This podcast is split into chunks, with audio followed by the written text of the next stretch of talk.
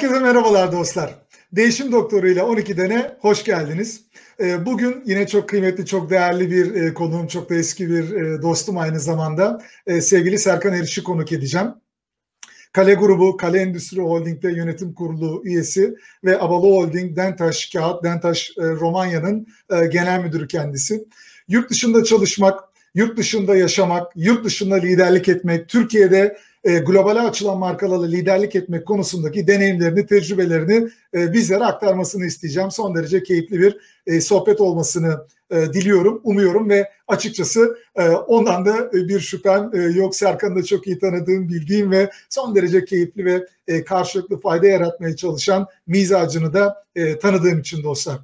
Herkese bir kez daha merhaba. E, yayını özellikle daha fazla dostumuza ulaşmak isterseniz e, e, paylaşabilirseniz bundan büyük mutluluk duyarım. Bizi izleyen dostlarımızın da burada bir merhaba mesajlarını alabilirsem en azından e, izleyenlerimizin de gizlisi saklısı kalmasın. Kim izlemiyor, kim izlemiyor, kim izleyip kim izlemiyor bunu da e, görebilme şansımız olsun dedikten sonra e, çok fazla zaman kaybetmeden e, sevgili Serkan'ı stüdyoya konuk etmek istiyorum. Serkan'cığım merhaba, hoş geldin. Nasılsın? Görkemli bir giriş oldu. İyiyim. Teşekkür ederim. Estağfurullah. Valla açıkça söylemek gerekirse e, e, bir mukabele açıkçası yani e, altı aşağısı da kurtarmaz Serkan'cığım. Yani görkemli konuklar için görkemli introlar şart diye düşünüyorum. Her zamanki gibi güler yüzünle, enerjinle bizim de günümüze, gün ortamıza büyük bir keyif katıyorsun. Ayağına sağlık. Çok yoğun olduğunu bildiğim mesainden bizlere bu zamanı ayırdığın için sana bir kez daha çok e, teşekkür etmek istiyorum Serkan'cığım. Büyük zevk benim için. Ben teşekkür ederim davet ettiğin için. Çok teşekkürler. Serkan'cığım şimdi 12'den mottosuyla söyleyecek olursak da evirip çevirmeden 12'den diyorum. Konuya da böyle hızlı bir giriş yapacağım ama bu yurt dışında çalışmak, çok uluslu kültürlerde liderlik etmek, e, oranın yurt dışındaki olup bitenlerle kültürel normlar, karar verme mekanizmalarıyla Türkiye'deki iş yapış biçimleri e, ve kültür arasında ne tür farklar var, benzerlikler var? Yurt dışında çalışmak isteyen profesyoneller ve gençlere ne tür tüyolar, e, tavsiyeler verebilirsin? Bunların hepsini aslında konuşacağız. Ama öncelikle ben bizi izleyenlerin, e, ben pek çoğunun yakından tanıdığını tahmin edebiliyorum ama tanımayanlar için ben seni anlatmaya kalkarsam e, dostum uzun anlatırım. İtiraf edeyim. O yüzden seni kendi cümlelerinle aktarmak için sana bırakabilir miyim? Ee, çok kısaca anlatayım. Ee, yaklaşık 25 yıldır profesyonel hayatın içerisindeyim. Ee, askerlikten sonra profesyonel hayata Anadolu Grup bünyesinde Efes Pilsen'de İzmir'de satış temsilcisi olarak başladım. Ee, ama onun öncesinde de epey çalışma tecrübem var. Özellikle üniversite yıllarında neredeyse hiç boş e, kalmadan e, okulun izin verdiği her zamanı çalışarak geçirdim. E, Efes'te çalışmaya başladıktan sadece 4 ay sonra satış temsilciliğinden sadece 4 ay sonra terfi ederek Güney Ege bölge yöneticisi oldum. Ee, onu takip eden yaklaşık bir buçuk yıl sonra da işte bu yurt dışındaki maceram 1997 yılının sonuna doğru Romanya'da başladı. Efes o zaman e, vizyonu dahilinde yurt dışında operasyonlara başlamıştı. İşte hem Rusya'da hem Romanya'da yatırımlar yapılmıştı ve bizler e, oldukça da genç bir e, yönetici kadrosu, ben 20 26-27 yaşındaydım Romanya kadrosuna katıldığımda, e, yurt dışında göreve başladık. E, akabinde 2001 yılında ben gruptan bir kaytarıp yaklaşık iki sene Turkcell'in de iştiraki e, Almanya'da European Telecommunication Holding e, firmasında satış ve pazarlama müdürü olarak görev yaptım. Ve 2003 yılında gene büyük bir memnuniyetle e, ve muhtar beyin davetiyle e, Efes'e geri döndüm. E, o zaman e, bu süreçte emeği geçen bütün büyüklerime de bu vesileyle teşekkür edeyim. E, Güzel, evet. evet. Kar- kariyerimin gerçekten e, çok ivmelendiği, çok şey öğrendiğim, çok e, üstün başarılar elde edebildiğimiz ekip olarak bir dönem oldu. Yaklaşık 12 yıl Kazakistan'da, Efes'te e, önce satış pazarlama müdürü, ardından satış direktörü ve arkasından genel müdür olarak e, hizmet ettim. 2015 yılının e, ortalarında biz ailece e, Türkiye'ye geri döndük. Gene Anadolu grubu içerisinde bu sefer yeni bir sektör, yeni bir firma Anadolu Motor'da göreve başladım. Yaklaşık 4 yıl Anadolu Motor'da e, çok da keyifli günler geçirdikten sonra şimdi e, hem Kale Holding'e e, yönetim kurulu üyesi olarak hem de Avaloğlu Holding bünyesinde Dantaş'a genel müdür olarak hizmet ediyorum. Serkan'cığım aslında tabii çok kısa anlattığın hikayeler seninle tabii o kadar uzun süreli e, çalıştaylarımız, strateji çalıştaylarımız, e, birlikte paylaştığımız hep hikayeler, deneyimler var ki ara ara da yapabildiklerimizi ve burada da e, halka açık ortamda paylaşabildiklerimizi elimizden geldiğince evet. de e, konuşacağız. Her birinde muazzam hikayeler ve deneyimler var e, dostlar. E, ben e, Serkan'ın anlatabildiği kadarlarına e, gireceğim ve hakikaten sizinle de paylaşmasını istediğim e, pek çokları için yok canım o kadar da olur mu artık denilebilecek türde hikayeler var ve çok büyük bir kısmı da yurt dışında yazılmış başarı hikayeleri. Sevgili Serkan, ya ne Romanyası kaldı, ne Almanyası kaldı, ne Kazakistan'ı kaldı, ne bir tarafta Rus mafyası kaldı, ne bir tarafta hani olur olmadık işler şunlar bunlar kaldı. Daha da bana bir şey sürpriz olmaz derken enteresan günler yaşıyoruz. Çok büyük sürpriz Ben şunu oldu. merak ediyorum. Hakikaten hiç beklemediğimiz yani bilim kurgu filmi e, gibi e, sevgili Kibar Holding'in CEO'su e, Haluk Bey'in, Haluk Kayabaşı'nın söylediği gibi e, ya e, Serhat Hocam diyor bilim kurgu desek ya bu kadar da olmaz derdik diyor. Hakikaten öyle oldu. Serkan seni birey ve lider kimliğinle bu süreçte neler şaşırttı? Sana neler öğretiyor şu son 6-7 ay? Şöyle bir yani artık şans mı şanssızlık mı bilmiyorum. Ben 16 Mart günü bu, bu sene e, Bentaş'ta göreve başladım. 17 Mart'ta güzel bir zaman. Vakam, çok evet, güzel. talihli bir şekilde 17 evet, Mart'ta da ilk vakamız, resmi vakamız açıklandı. Sonra da işte e, çok hepimiz yakından takip ettik. Böyle evet. anormal bir hızla işte karantinalar, önlemler, sınırlamalar vesaire. Ya yani şöyle bir ortam oldu. Bentaş özelinde söylüyorum daha merhaba ben Serkan demeden böyle biz ekip halinde yönetici arkadaşlarımla beraber toplantı odalarında ne önlem alacağız, ne yapacağız, bunları konuşmak durumunda kaldınız. Bunları konuşuyor. Yani daha tanışma bile imkanımız olamadan çünkü bir aciliyet durumu vardı. Ben şeyi çok önemsiyorum. Ekiplerdeki bu aciliyet duygusunun varlığını çok önemsiyorum. Çünkü çok e, yani bu, bugün ve gelecekte en çok ihtiyacımız olan konulardan bir tanesi olacak. Yani bir panik anında, bir a, acil bir durumda bir araya gelip karar alıp onu da e, eyleme dönüştürebilmek büyük yetenek. O anlamda benim Dentaş ekibiyle e, çok da e, doğru bir tanışma imkanım oldu. Şunu gördüm ki dışarıdan gelen ve tanımlanamayan bir tehdide karşı hazırlıklıyız. Yani çabuk karar alıyoruz, hemen uyguluyoruz e, ekiple kaynaşmamızda, tanışmamızda da aslında bir şey oldu, bir e, imkan oldu bu. Olumlu yandan baktığımız zaman. E, şey öğrendik tabii yani sağlıklı günlerimizde hep söyleriz ama kulak ardı ederiz. Her şeyin önü ön, işte her şeyin başı sağlık. E, gerçekten anladık ki her şeyin başı sağlık. Yani bilinmeyen bir tehdit sevdiklerimizi, bizi, iş arkadaşlarımızı, e, çevremize, bütün insanlığı tehdit edince e, çok kolay bir süreç olmadı en başta. Ama e, şunu da test ettim ki çabuk öğreniyoruz. Yani biz zaten e, ülke olarak krizlere e, biraz bağışıklığı olan bir ülkeyiz. Bence de Türk yöneticilerin en büyük yeteneklerinden bir tanesi bu kriz anlarında wow. reaksiyon hızları. Ee, çabuk yani hem kalede hem Dentaş'ta e, o Sağlık Bakanlığı'nın e, bize önerdiği önlemler çok hızlı alındı. E, şükürler olsun bugüne kadar da çok büyük bir şey olmadan e, oldu pozitif vakalarımız her iki kurumda da ama e, arkadaşlarımız sağlıkla geri döndüler. E, bir bizi üzecek e, bir şey olmadı, durum olmadı. E, makarna ve tuvalet kağıdının hayatımızdaki yerini anlamak açısından öğretici bir süreç oldu benim için. Ama bir, yani alınacak dersler de var işin iş tarafına bakarsak.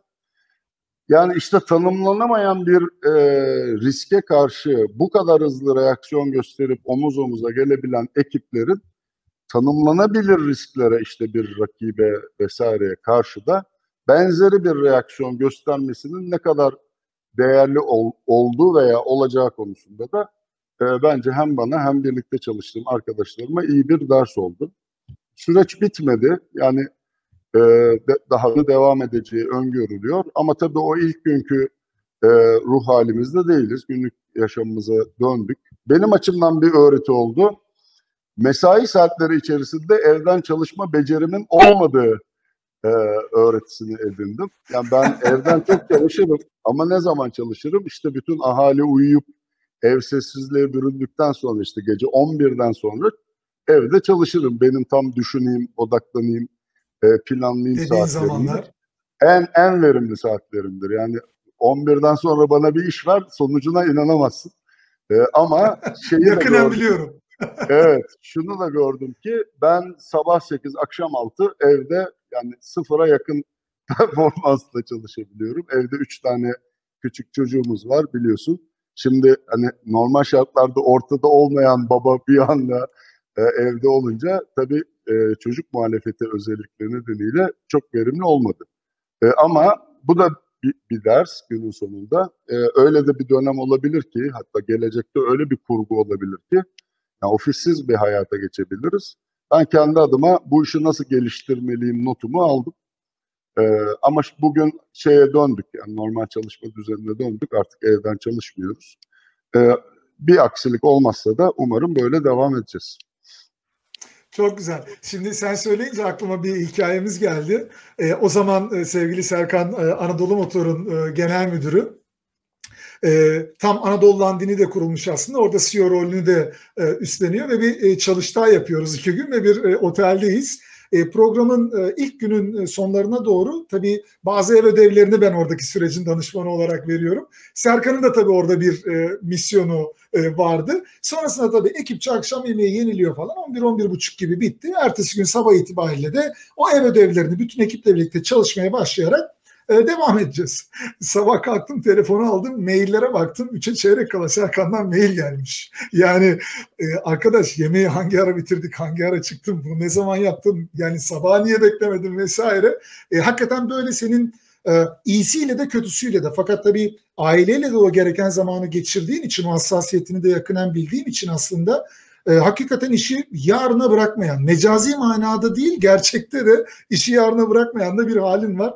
Umarım dilerim ve pek çok profesyonel açısından da e, hani e, gece geç saatlere kadar çalışın diye demiyorum ama bugün işini yarına bırakmama e, prensibiyle ilgili seni örnek ve gösterebilirim rahatlıkla. E, bu şey FMCG alışkanlığı yani bizim işte benim uzun yıllar Çok- hizmet çok verdiğim yaşa. sektörde Efes'te bir değil mi? saat sonra yok. Evet Efes'te yani o, o sektörde o dinamikler içerisinde o rekabet ortamında e, hepimizin yani o, o dönem birlikte çalıştığım birçok arkadaşımın meslek arkadaşımın ortak yeteneği e, hemen karar verip hemen uygulamak. E, ben de yani aklıma bir şey düştüğü zaman zaten uyumadığım için uyuyamadığım için e, en azından bitireyim de uyuyayım. E, ben uyuyayım öbürleri baksın. Söylüyorum Kendimiz de çok yani. Ben de uğraşacağım ya. Ben göndereyim danışman uğraşsın diyor. Tabii Evet, gece evet. 3'te mail Ee, aldıktan ya sonra ben bırak. uyumayacağım Bana- diye e, söylüyorum birlikte çalıştığım arkadaşlarıma. Hani ben böyle tuhaf saatlerde yazabilirim. Bakmayın yani kapatın telefonunuzun sesini. Sabah kalktığınız zaman bakın. Yani Evet, bana evet. göre yaşamayın. Ama benim de verimli Doğru. olduğum, kafamın daha Dönemler bu dönemler. o saatler. E, o da Çok şey haklısın, barmenlik evet. alışkanlığı olabilir. Ben bir 5 yıl kadar işte üniversite döneminde kışları barmenlik, yazları animatörlük yapmıştım. E, şeye alışkınım sabah 6'ya 7'ye kadar ayakta durmaya, çalışmaya. O ayakta durup çalışmaya. Alışkınım evet. O yüzden de bazen şey çevreme sıkıntı yaratabiliyor. Senin bu tabii barmenlikle ilgili söylediğin benim aklıma bir şey getirdi. Tabii Yahoo'nun da kurucularından e, diyelim Makuban. Onun çok güzel bir sözü var. Multimilyarder. Bütün paramı bugün kaybetsem yarın hiçbir kaygım olmadan yeniden başlarım ve kesinlikle yine milyarder olabileceğime inanıyorum diyor. Yapacağım ilk iş bir satış departmanında görev alırım. Geceleri de barmenlik yaparım diyor. Yani Benim ve satış- üzerine kitap yazılır. Ee, ben çok hemfikirim yani sosyal bir şey yönetici olmak için çok iyi bir altyapıydı barmenlik. Yani ben o animasyon da öyle yani işte sürekli müşteriyle temas, onunla ilişki e, dolayısıyla ya, farkında olmuyorsunuz ama geliştiriyor insanı. İleriki yıllar için Kesinlikle. be- benim benim çok faydalandığım hem yaparken çalışırken çok zevk aldım hem de ileride çok e, faydalandığım meslekler oldu. E, Yani şöyle şöyle bir bireysel- örnek vereyim. Ee, benim 750 kişinin karşısında Tina Turner playback'i yapmışlığım var file çorapla. Şimdi hani onu yaptıktan sonra çıkıp 30-40 kişinin 50 kişinin önünde sunum yapmak çok sıkıntı olmuyor. Ben bunu ben bunu müsaadenle manşet yapmayacağım ama Serkan. Çünkü Yapma. önemli bir hedef kitlemiz var. Arkadaş biliyor musun bizim bizim CEO'yu bizim genel müdürü file çorapla Tineto'nun taklitleri yapmış. Gurur, gururla ama me- mesleğin gereği oydu. Ben bir Fransız animasyon ekibiyle çalışıyordum. E, iki sene onlarla Muazzam. beraber çalıştım. E, mesleğin gereği oydu yani gereği de. E, işte o da bir profesyonel bir öğreti. Bazen e, değişip Kesinlikle. değişip Değişim kaçınılmaz şart olursa, oluyor. e, Uyumlanma uyum, müthiş sağlam- oluyor. uyum sağlamak gerekiyor. Evet. Şimdi Serkan'cığım sen şimdi biraz önce söylediğin gibi çok e, genç yaşlardan itibaren yurt dışında çalışmaya başladın ve farklı kültürel dinamikleri olan yerlerde çalıştın. Romanya gibi, Romanya'ya göre çok farklı dinamikleri olan Almanya gibi, arkasından Almanya ile yakından uzaktan alakası olmayan Kazakistan gibi ve sonra da bunların hepsinden farklı bir e, Türkiye ortamı. Şimdi özellikle yurt dışı tarafında kalırsam bu yaklaşık 20 yıllık yurt dışı deneyimi e, sana neler kazandırdı? Biraz bunların üzerine seni dinlemek isteriz açıkçası Serkan. Tabii. Ee, öncelikle tabii ki deneyim kazandırdı. Çünkü çok farklı pazarlar, senin de söylediğin gibi farklı tüketiciler, farklı beklentiler, yani bütün dinamikler farklı. Hatta arada bir de sektör farkı var. Bir de telekomünikasyon var Almanya'da. Doğru. Ya o hiç hiç bilmediğim, tamamen orada öğrendiğim, orada deneyimlediğim bir e, sektördü. E, birincisi deneyim kazandırdı. İkincisi kendimi test etme şansı verdi. Çünkü şunu gördüm ve dolayısıyla özgüven kazandırdı. Yani yeteneklerimin bir coğrafya, bir dil, bir kültürle sınırlı olmadığını, ya farklı ülkelerde, farklı kültürlerde, farklı dinamiklerde de iş yapabildiğimi, başarılı olabildiğimi test etme fırsatı verdi. Bu da sonrasında giderek bir özgüvene dönüştü. Yani artık o yurt dışı yolculuğunda hiç kendimi ben yurt dışındayım, işte ülkemden uzağım vesaire hiç böyle bir psikolojiye girmedim. Ee, çeşitliliği öğrenmemiz e, yardımcı oldu. Bu diversity yani işte çok bu son yılların hot topiği. Ee, benim e, Romanya'da da, Almanya'da da, Kazakistan'da da e, ekiplerimde çok başarılı kadın yöneticiler oldu. Ee, Kazakistan'daki ekibimde Rus, Kazak, Kırgız, Özbek, e, Kore asıllı e, yönetici arkadaşlarım oldu. Yani bir ülke içerisinde ülkenin kozmopolit yapısından kaynaklı birçok farklı etnik e, e, şey var, azınlık var ve onların hepsiyle e, ben çok e, çok da başarılı e, işlere imza atabildim birlikte. Bana bir aile kazandırdı. Ben o yolculuğa çıkarken 97 yılında ben ve iki kedim şeklinde bir ekiptik. Dönerken ben, eşim, iki çocuk ve bir o kedilerden birisi e, daha kalabalık bir e, ekip halinde geri döndük. Ben eşimle Kazakistan'da tanıştım, evlendim. E, ilk iki çocuğumuz, e, oğullarımız orada doğdu. O yüzden benim için her zaman özel yani böyle ikinci memleket gibi hissettiğim bir yerdir. E, üç tane dil kazandırdı. Ben Romanya'da Romanca, Almanya'da Almanca, Kazakistan'da Rusça öğrenme fırsatı buldum. E, bu da yani ke- ke- kendimi test anlamında iyi bir şeydi, sonuçtu. E, o şey derler ya işte yaş ilerledikçe öğretim şey öğrenme yeteneği azalıyor falan. Ya içeride istek varsa, enerji varsa o azalmıyor. Onu test etme şansı ol- şansım oldu.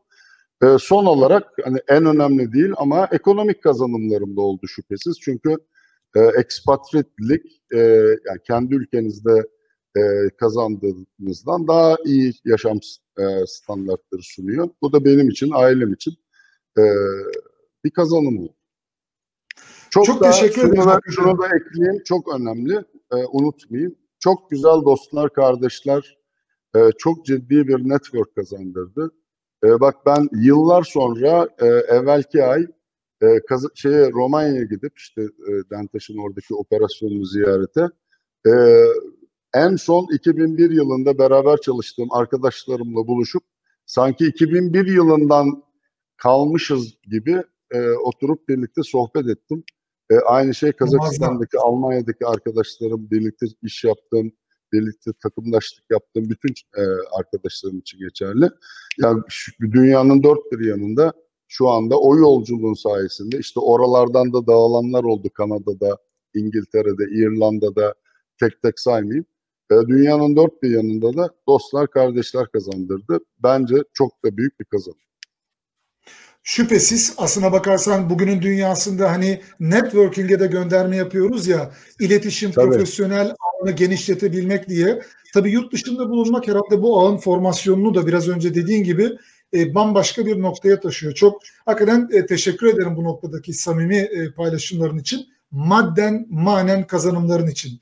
Şimdi biz sıklıkla böyle gidip e, emeklilik yaşına yakın dönemlere görece olarak alışığız ama profesyonel kariyerinin zirvesindeyken e, Türkiye'ye dönüp burada bıraktığı e, yerde ya da bıraktığı yerin çok üstünde bir hamleyle tekrar e, çalışmaya dönenlere çok aşina değiliz e, itiraf etmek gerekirse. Hı hı. Tabii ki sayımız var ama daha çok hani yurt dışında neredeyse emekli olduktan sonra burada dönmeyi yeğleyen e, grup sanki biraz daha e, baskın gibi.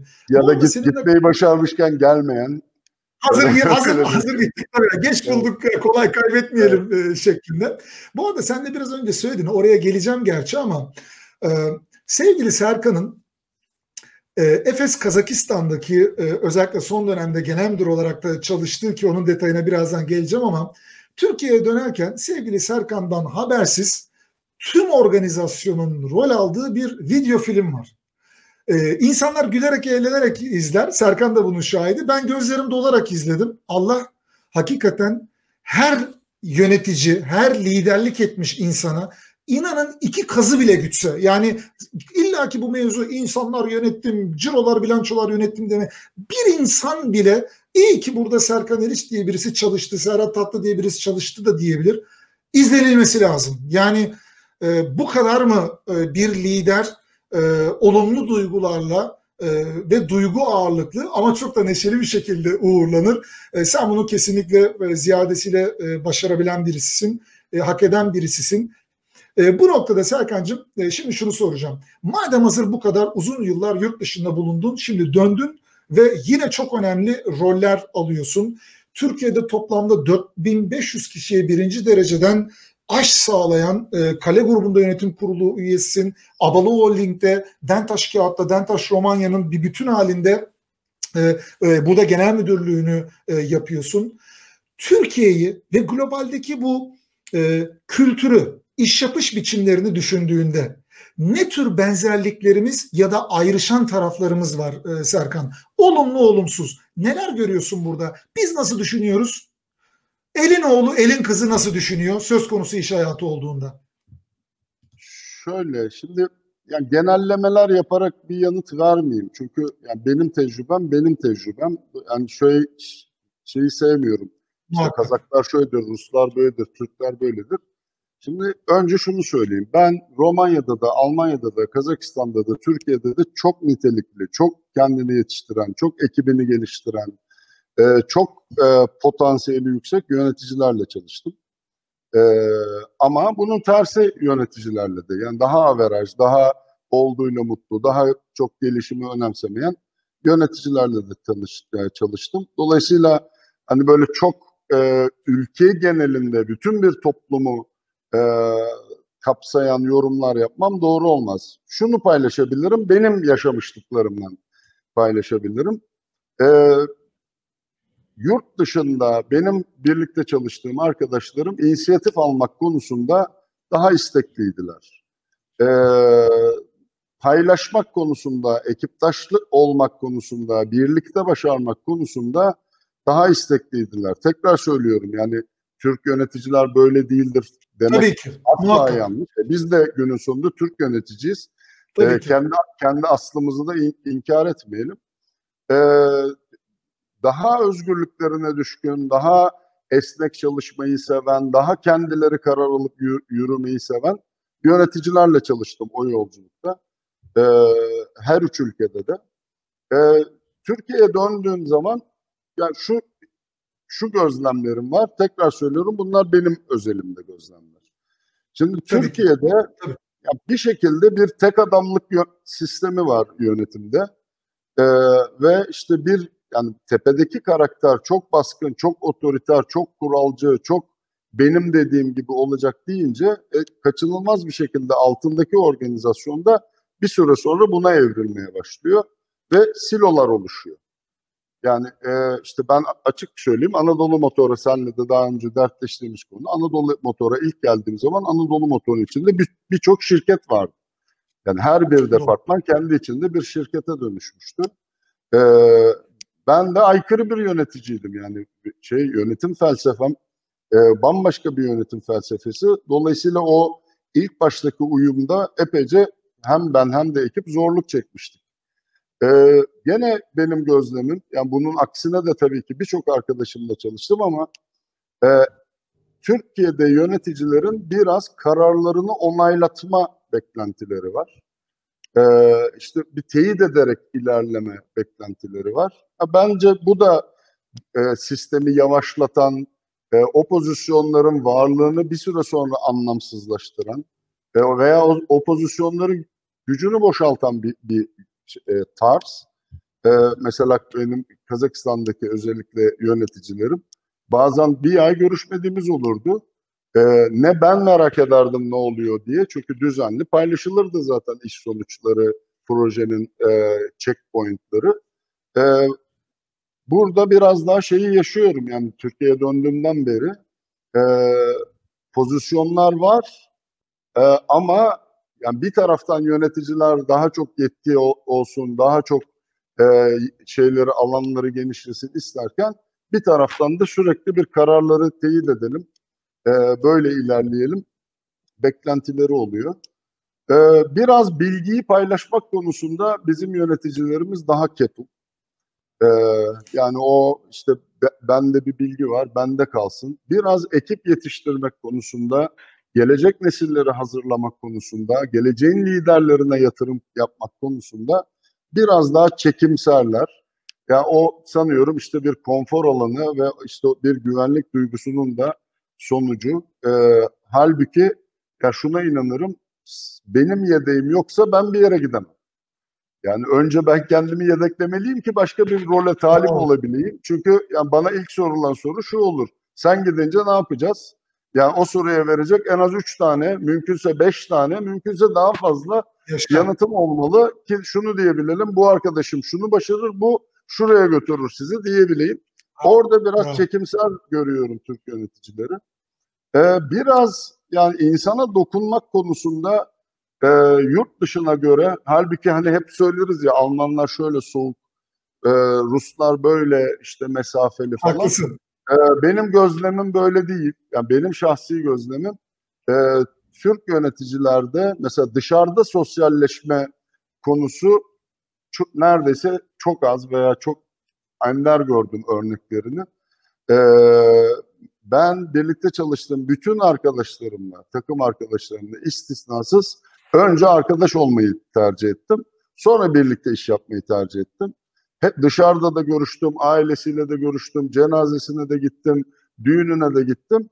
Çünkü bunun doğru olduğuna inanıyorum. Bunu anlatıyorum. Ee, ben esnekliğe çok inanıyorum. Çünkü ben kendim esnek olmayı seviyorum. Yani işte hmm, saat 8 olmuş, gelmiş mi, yerinde mi bir bak bakalım falan. Ee, işte yeni bir kültüre geldiğim zaman biraz uzaylı gibi karşılanıyorum. Çünkü benim için mesai arkadaşlarımın saat kaçta gittiğinin, ka- saat kaçta geldiğinin, hatta gelip gelmediğinin çok fazla bir anlamı yok. Yani ben performansla süre arasında doğru bir ilişki olduğunu düşünmüyorum.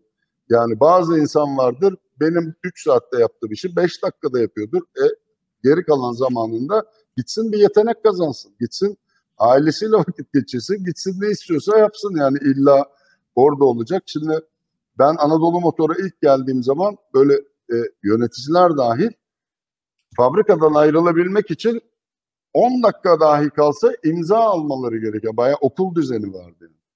Sonra şu, ya bu, buna ben şöyle geldim. Cuma günleri işe gelmeyin.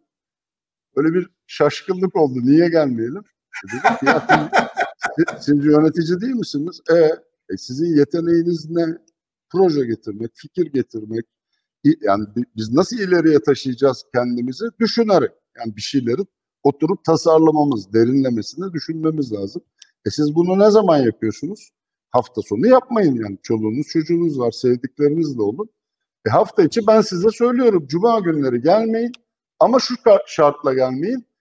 lütfen o cumanın iki saatini bir kağıt kalem alıp kendinizi en iyi hissettiğiniz yer neresiyse işte bu boğaza mı bakarak mı, dağa bakarak mı, odada yalnız mı düşünün.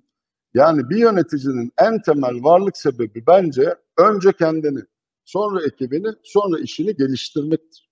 Geliştirmek Bravo. için de emek vermek, zaman harcamak lazım. Yani böyle her fikirde orada gelmiyor aklımıza. Yani e, bazı fikirleri şey yapmak lazım, ya, e, oturup derinlemesine düşünmek lazım.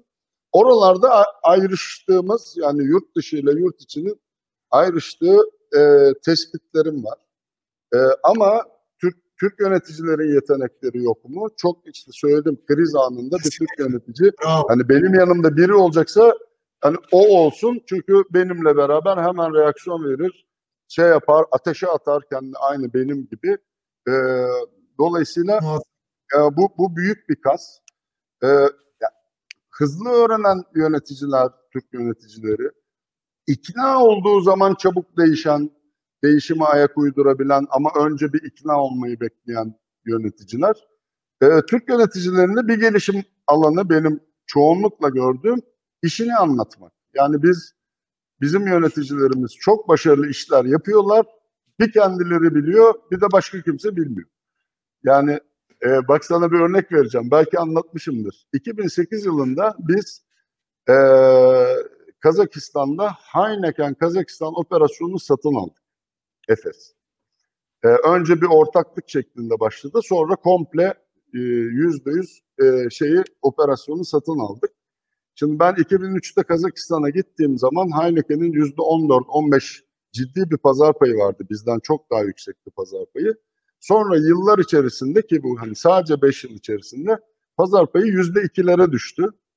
Bu süreci yöneten bir Hollandalı genel müdür var. Biz de işte devir teslim için gittik şeyi fabrikayı devralacağız. Ee, bize o yönetici bir sunum yaptı. Yaklaşık 45 dakikalık.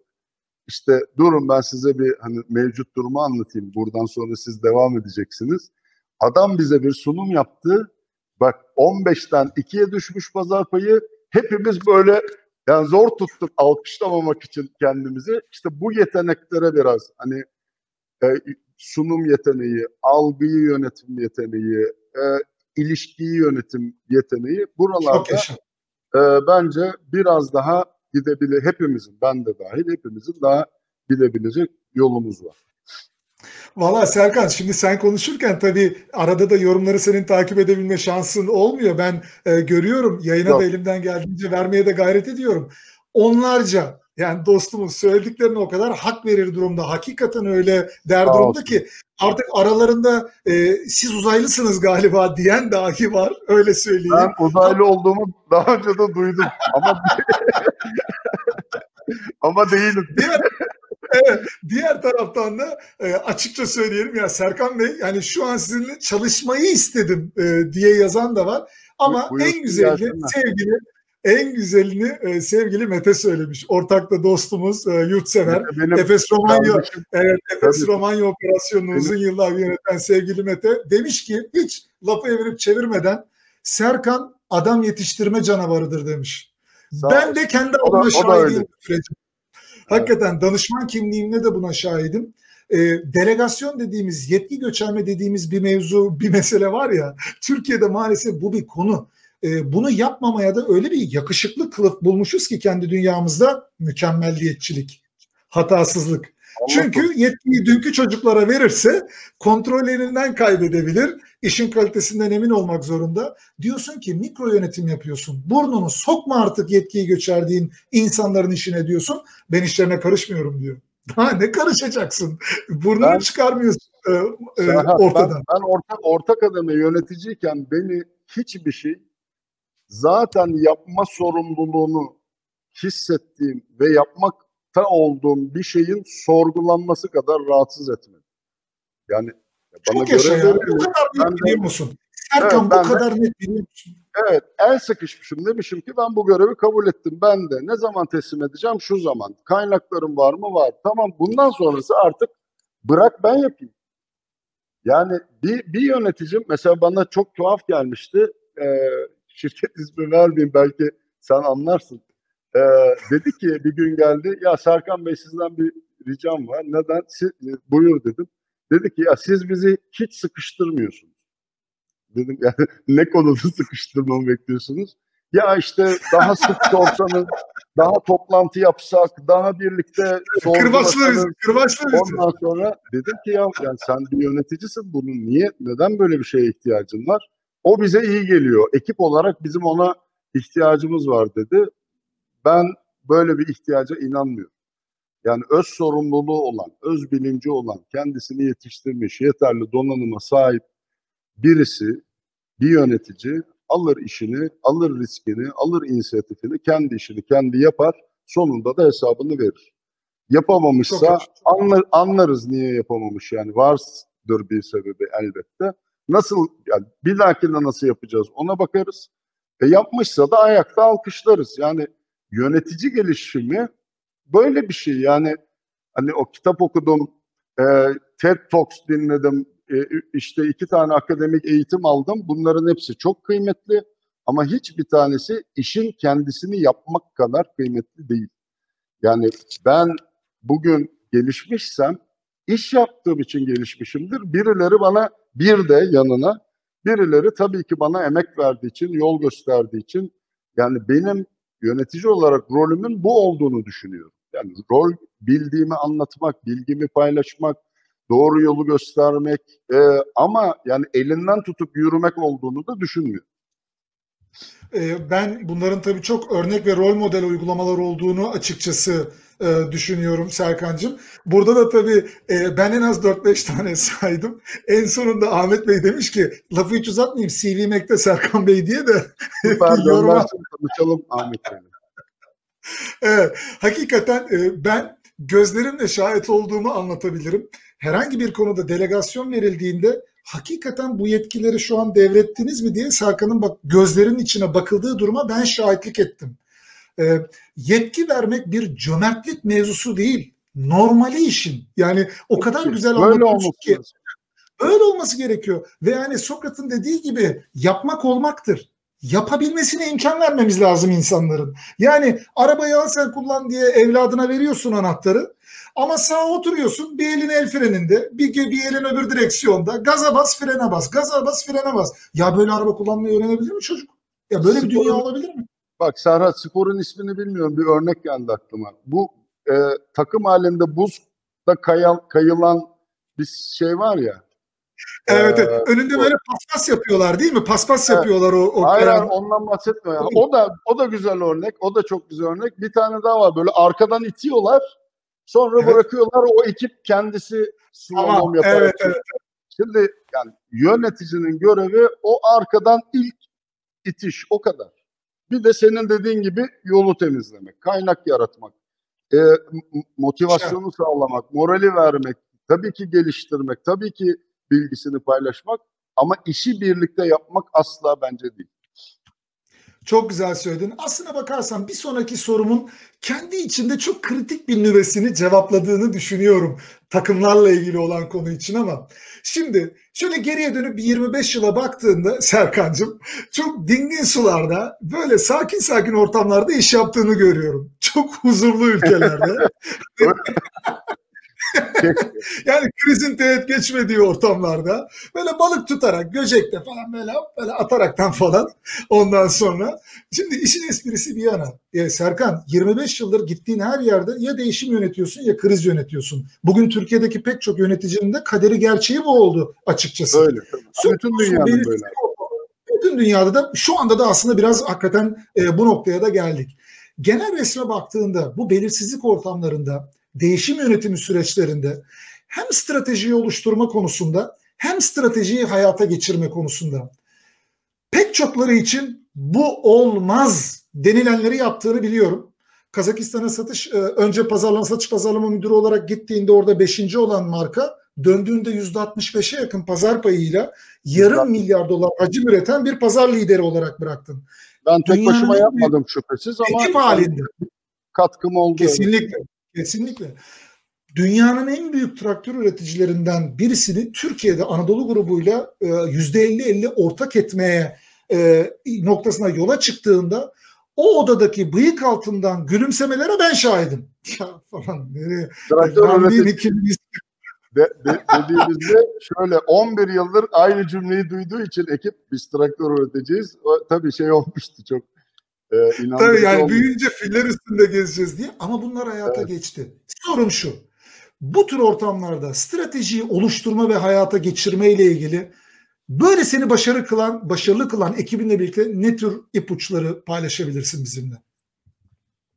Ee, ben bir şeye inanıyorum. Strateji biraz Jack Welch e, ekolüne inanıyorum. Ee, böyle e, strateji şöyle bir tanımı var ya strateji e, eğlenceli oynanan dinamik bir oyundur. Yani biraz işin oyun kısmına inanıyorum. Biraz onu basitleştirmeye, sadeleştirmeye. Yani eskiden şöyle strateji kurguluyorduk geçmişte. Şöyle düşünün işte bir maraton koşucusunu o koşuya hazırlayan bir antrenör gibi yani çok uzun vadeli e, işte ilk 10 kilometreyi böyle koşacağız. Sonra biraz hızlanacağız. Grubun içinde kalacağız. İşte son 800'de depara kalkacağız falan. Artık öyle bir dünya yok. Artık dünya çok anlık, çok e, kırılgan, çok değişken. İşte bu sevgili Emre Başkan e, bu, burada kulaklarını çınlatayım. Kulakları çınlasın. Evet. Evet. Evet, e, on- onun e, hep anlattığı işte bu VUCA dünyası. E, artık biraz e, stratejiyi bir basketbol maçının son çeyreğinde ve son 3 dakikayı oynayan bir antrenör gibi e, kurgulamamız lazım. Çünkü o 3 dakikanın içerisinde bazen 20 tane oyun planı değişiyor. Bazen işte t- Bravo. yüzlerce karar değişiyor. İşte sen de yani çok yakın bir spor takipçisi, yorumcususun. Benden daha iyi biliyorsun. Ee, biraz artık böyle e, kısa vadeli, esnek, değişmeye uygun e,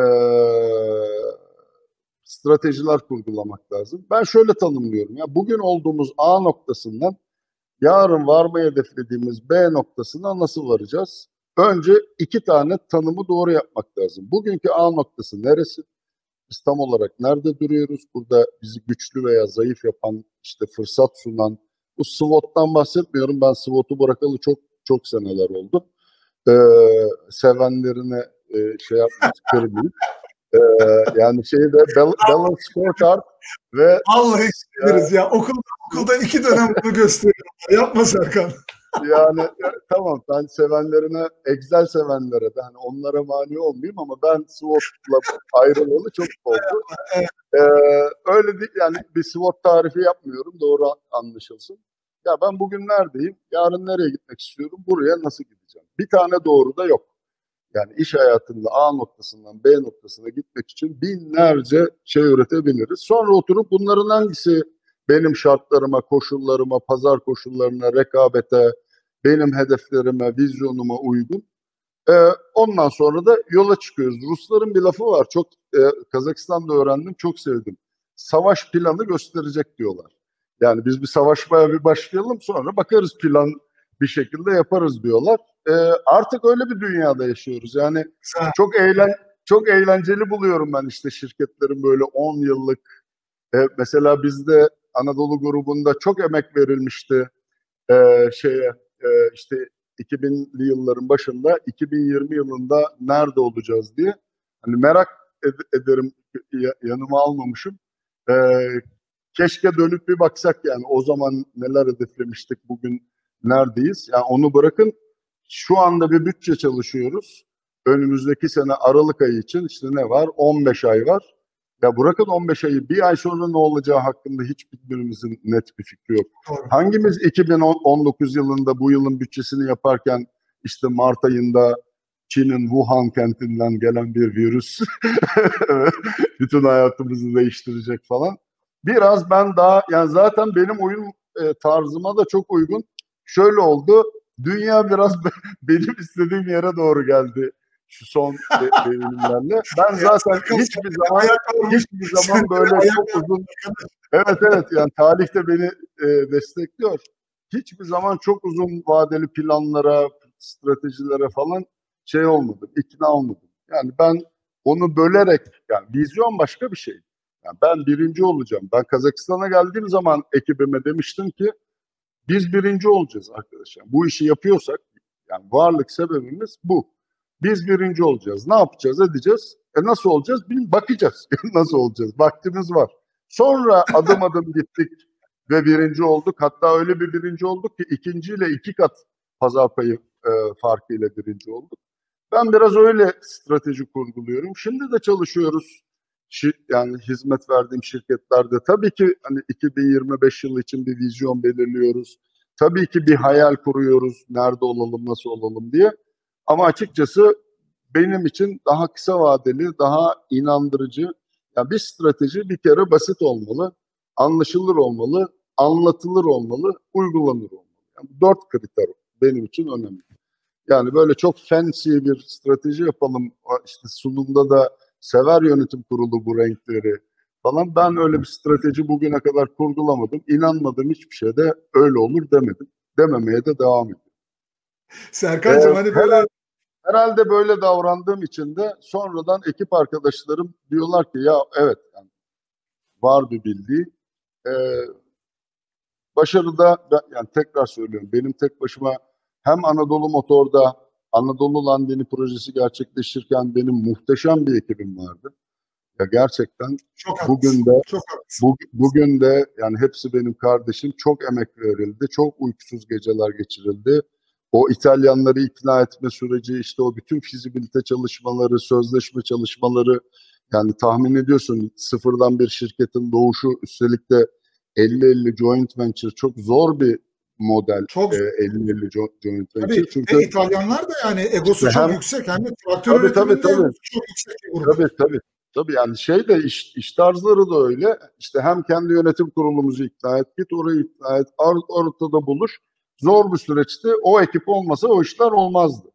Aynı şey Kazakistan için de geçerli. Aynı şey biz Romanya'da o günün şartlarında, o günün koşullarında bence çok başarılı olduk. Yani o başarıyı sadece işte cirolar üzerinden, pazar payları üzerinden ölçmüyorum. Yani ne, neydik, nereye geldik konusunda yani öyle baktığım zaman biz muazzam başarılı olduk. E orada da benim meslek arkadaşlarımın hepsi, ya şöyle söyleyeyim, e, Mete duyuyorsa şahidimdir. Biz saat 11'de işten çıkar ve suçlu hissederdik kendimizi. Yani daha, daha gece yarısı da olmadı ama hadi bugün bugün de böyle olsun diye. Yani, Gençler bak Efes Efes'te evet. çalışmak rüya gibi çok güzel ama bak Efes'te olmanın da böyle dikenli tarafları da olabilir. Ama var, arkadaş var. bir tane bir tane Efesli'de de yani nereden düştük bu çıkara birisi demez mi ya? Çok enteresan Yok, bir kültür var Anadolu Efes'te. Yani bu kadar meşakkatli çalışılan ama bu kadar kendine ait hisseden ve keyif alınan bir ortam çok az kurumda denk geldim açıkçası. Evet, çok çok yakın tanıdığım bir kültür olduğu için Anadolu Efes'i bu kadar rahat konuşuyorum.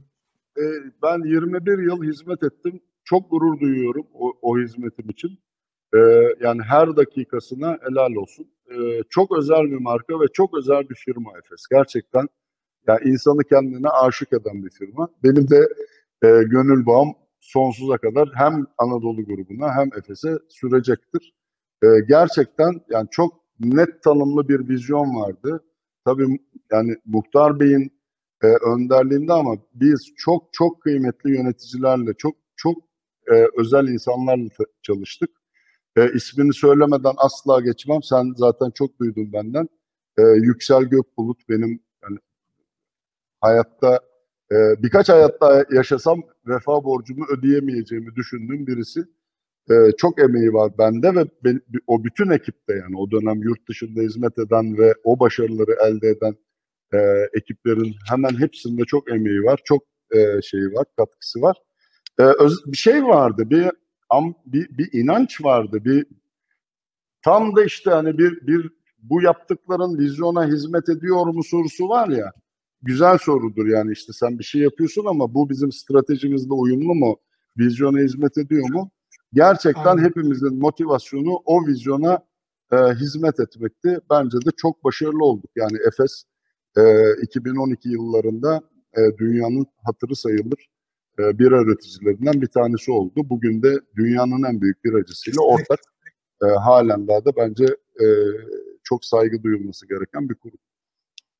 Kesinlikle. Serkan'cığım aslına bakarsan e, işin bu tarafı gündemde değildi ama e, hikaye çok ilham verici olduğu için Ee, bu iki kişinin şahit olduğu hikayeyi senin anlatmanı isteyeceğim. Ee, diğer aktör Tuncay Özilhan ve yer Kazakistan bayi ziyaretleri, iş ortağı ziyaretleri. Kazakistan'a geldikten sonra seninle birlikte o sağ ziyaretini yaparken e, Tuncay Bey daha o birinci hani ziyaret sonrasında e, bir AVM'ye götür beni diyor Serkan. Hiçbir ee, şeyin tesadüf olmadığını sizden bir ricam var dostlar.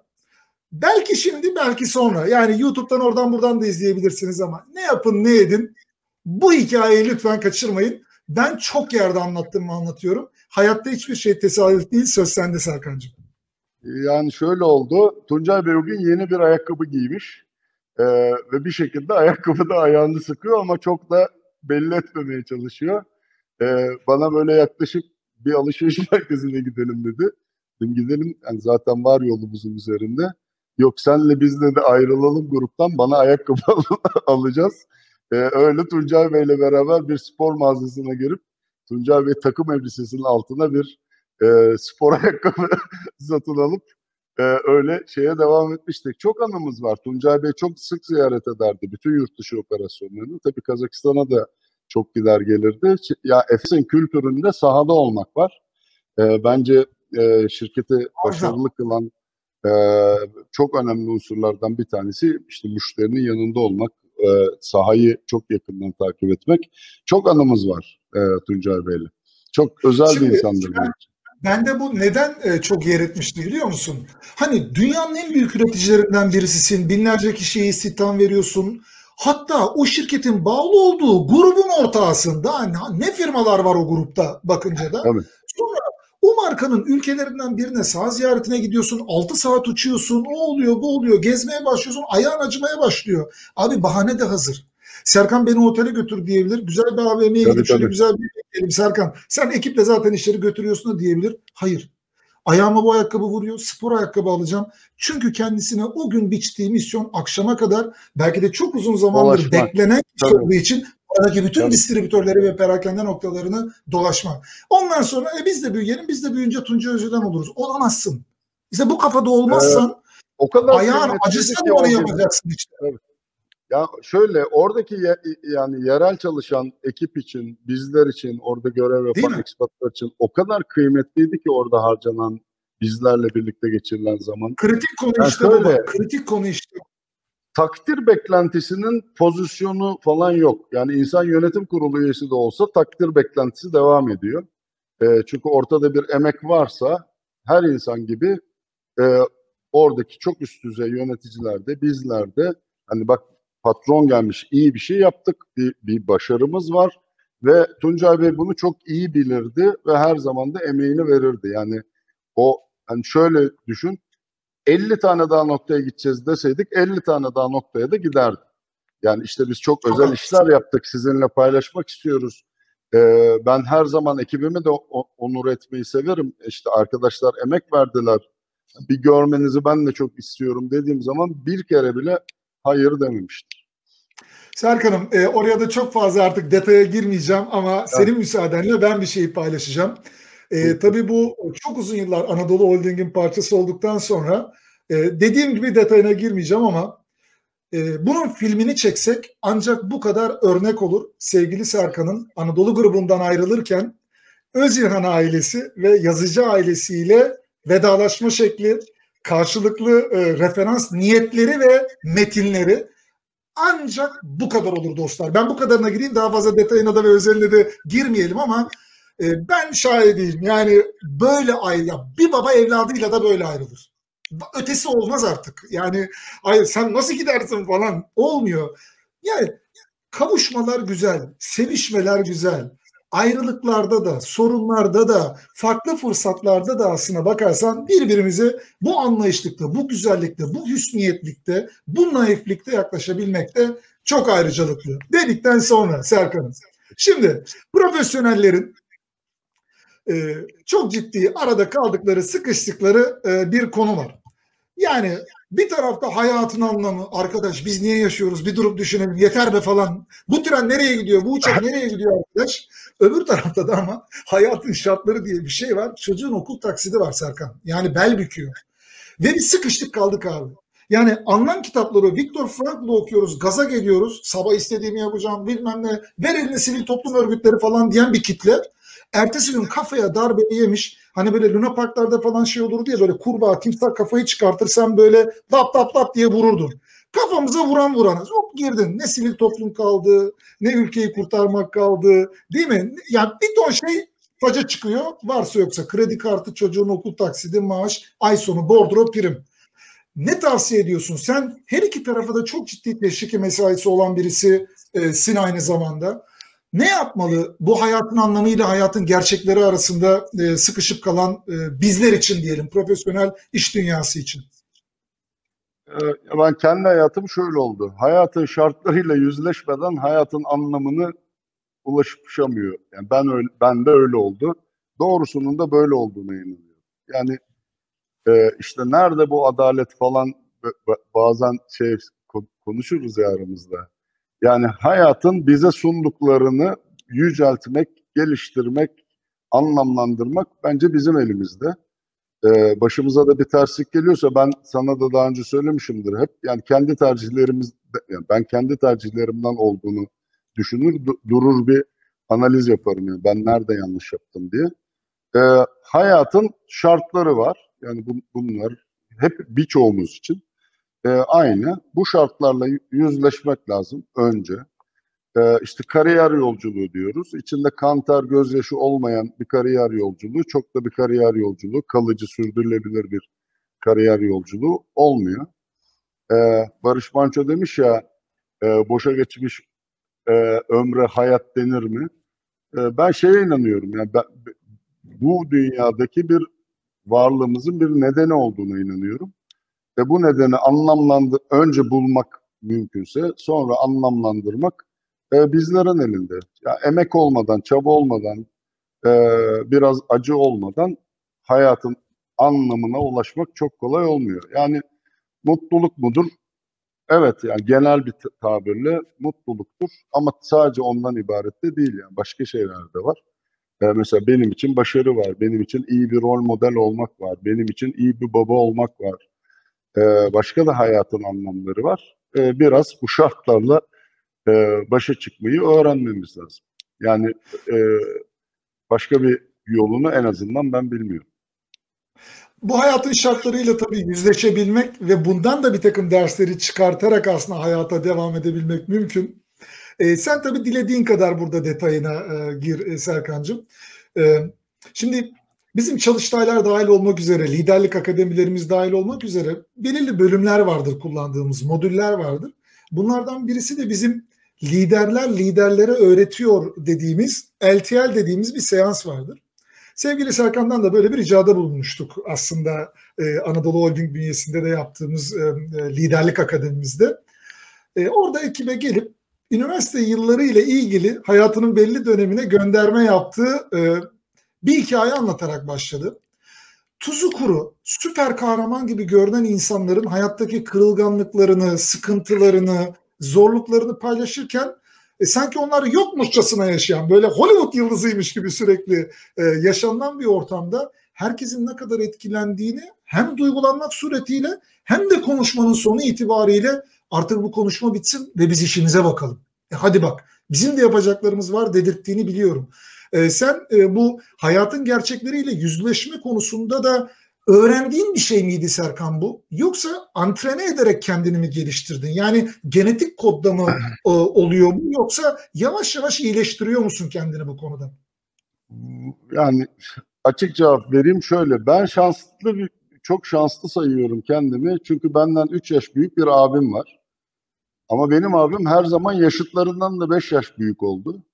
Dolayısıyla benim önümde her zaman çok güzel bir yani rol modelim oldu. Çok araştıran, okuyan, e, çalışan, gece yarılarına kadar çalışan yani bir çalışkanlık e, olarak bir birbirimizi kıyaslarsak ben onun getir götürünü yaparım yani. Ee, çok çok iyi bir rol model. Yani hem e, de, derslerdeki başarısı hem hayattaki başarısı ile her zaman e, örnek aldığım bir abim var. E, dolayısıyla ben bazı şeyleri çok küçük anlamaya, fark etmeye, onu izleyerek, onu takip ederek e, kararlar almaya başladım. Bu, bu benim için büyük bir kazanım oldu. Sonra iş hayatında da çok şanslıydım. İşte e, Yüksel Bey gibi, Macit Taşkın gibi gene sen ismini anmışızdır mutlaka. E, çok bana Kesinlikle. emek veren, e, çok gö- gönlüyle beni geliştirmek için çalışan, çok doğru liderlerle çalışma şansım oldu. Yani tam da zaten ben liderliğin böyle bir şey olduğunu düşünüyorum. Yani insanın insana kattığı şeydir uygarlık di- diyorlar. Yani tam da uygarlığın da tanımı bu. Gelişimin de tanımı bu. Evet, tavsiyem de bu. Yani hani en çok nasıl gelişirim? En çok doğru bir yöneticiyle, doğru bir liderle birlikte çalışarak, onu doğru takip ederek, izleyerek. Hiç kimse mükemmel değil. Müke- yani her şeyi alalım, kopyalayalım. Aman da aynen öyle olalım. Zaten öyle bir dünya yok. Yani ne abim için ne o çalıştığım birçok başarılı yöneticiler için. Ee, ben onlardan çok feyz aldım ama günün sonunda da özellikle belli bir yaştan sonra kendim olmaya gayret ettim. Otantik olmaya gayret ettim. Ee, bir başarım varsa bunun da bir payı olduğunu düşünüyorum. Çünkü benimle çalışan arkadaşlarım bir süre sonra anlarlar ki ben buyum. Yani zaten ne diyorsam oyum. Ee, tabii ki eksiklerim var. Tabii ki gelişim alanlarım var. Hiçbir zaman olmadığım gibi olmaya da çalışmıyorum. Ee, uzattım cevabı. Şöyle söyleyeyim.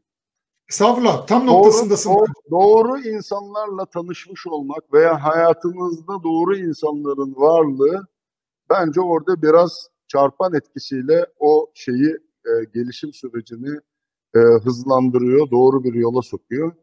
E, ben yöneticiler olarak hep çuvaldızı kendimize batıran taraftayım.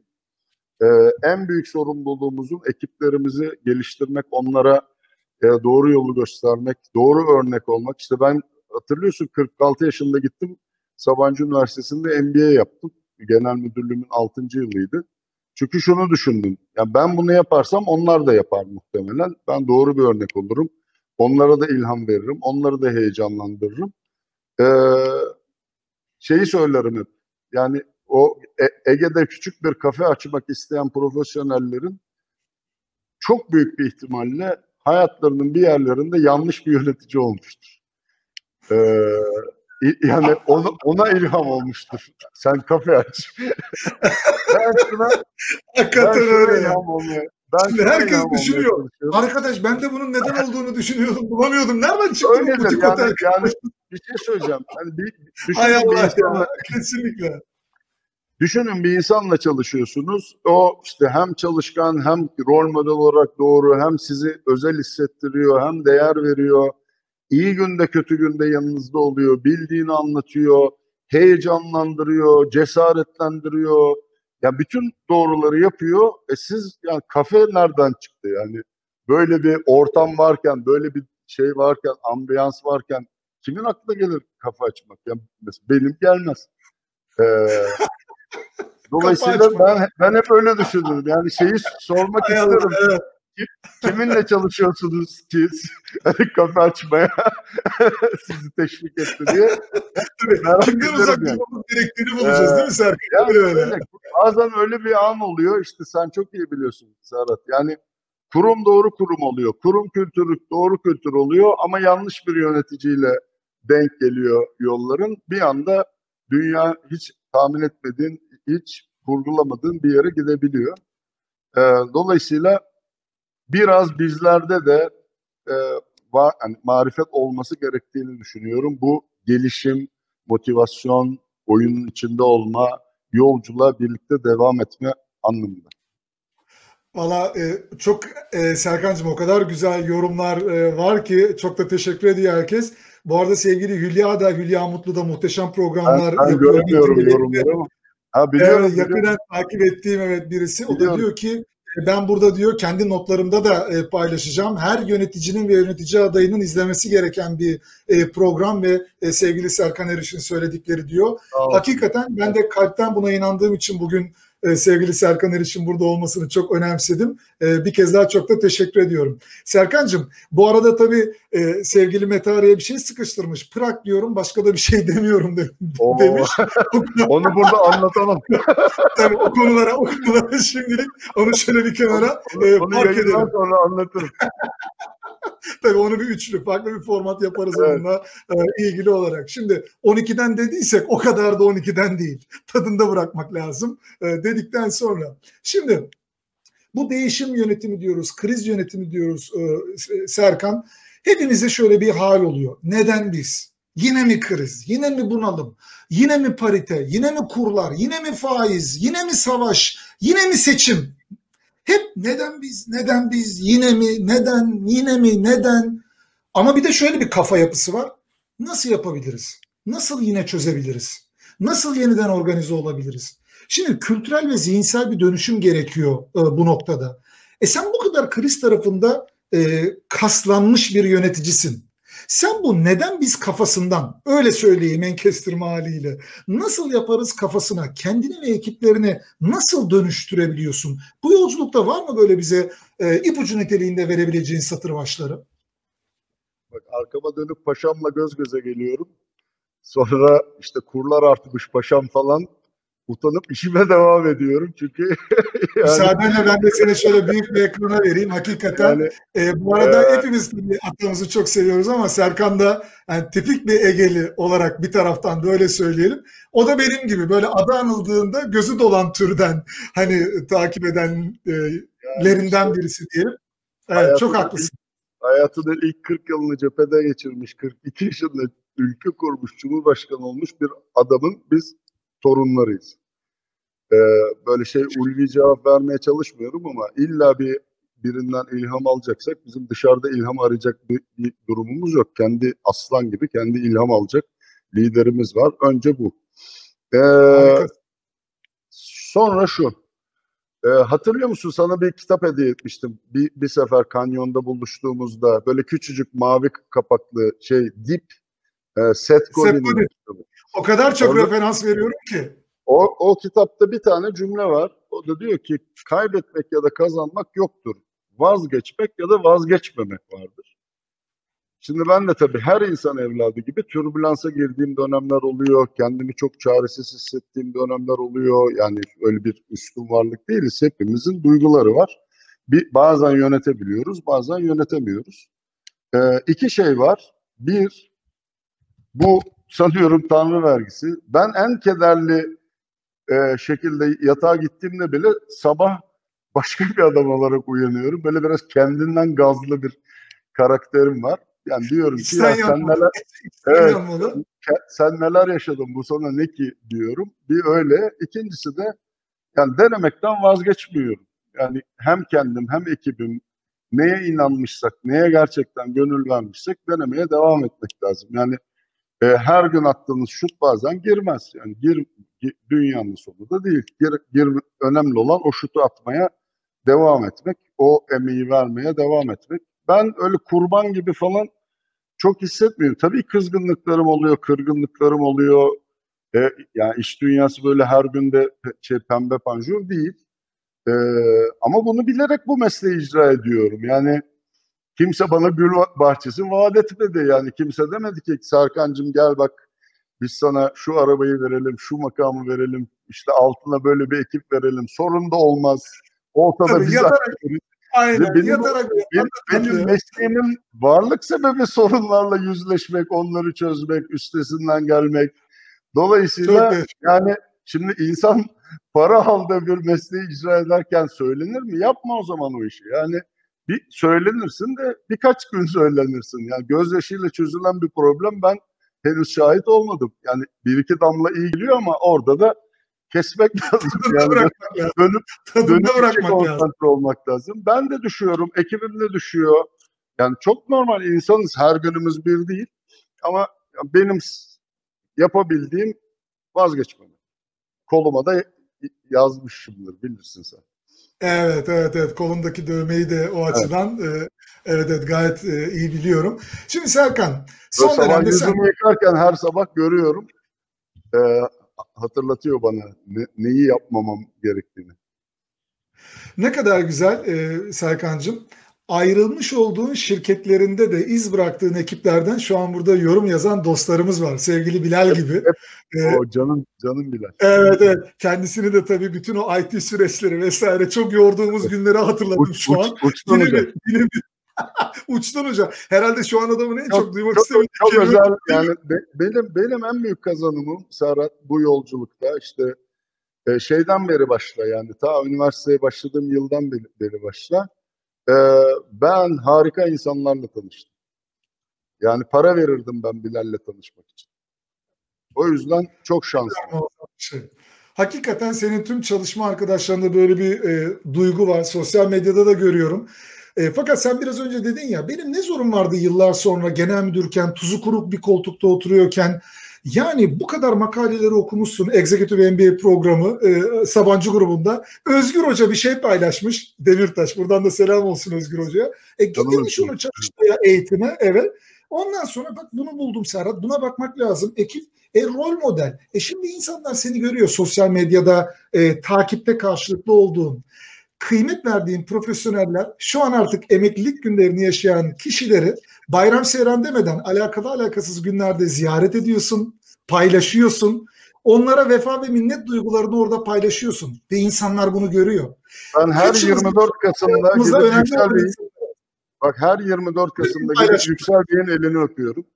Yani o, evet. o, o, o de daha çok öpmem lazım şeyimi hak etmem için.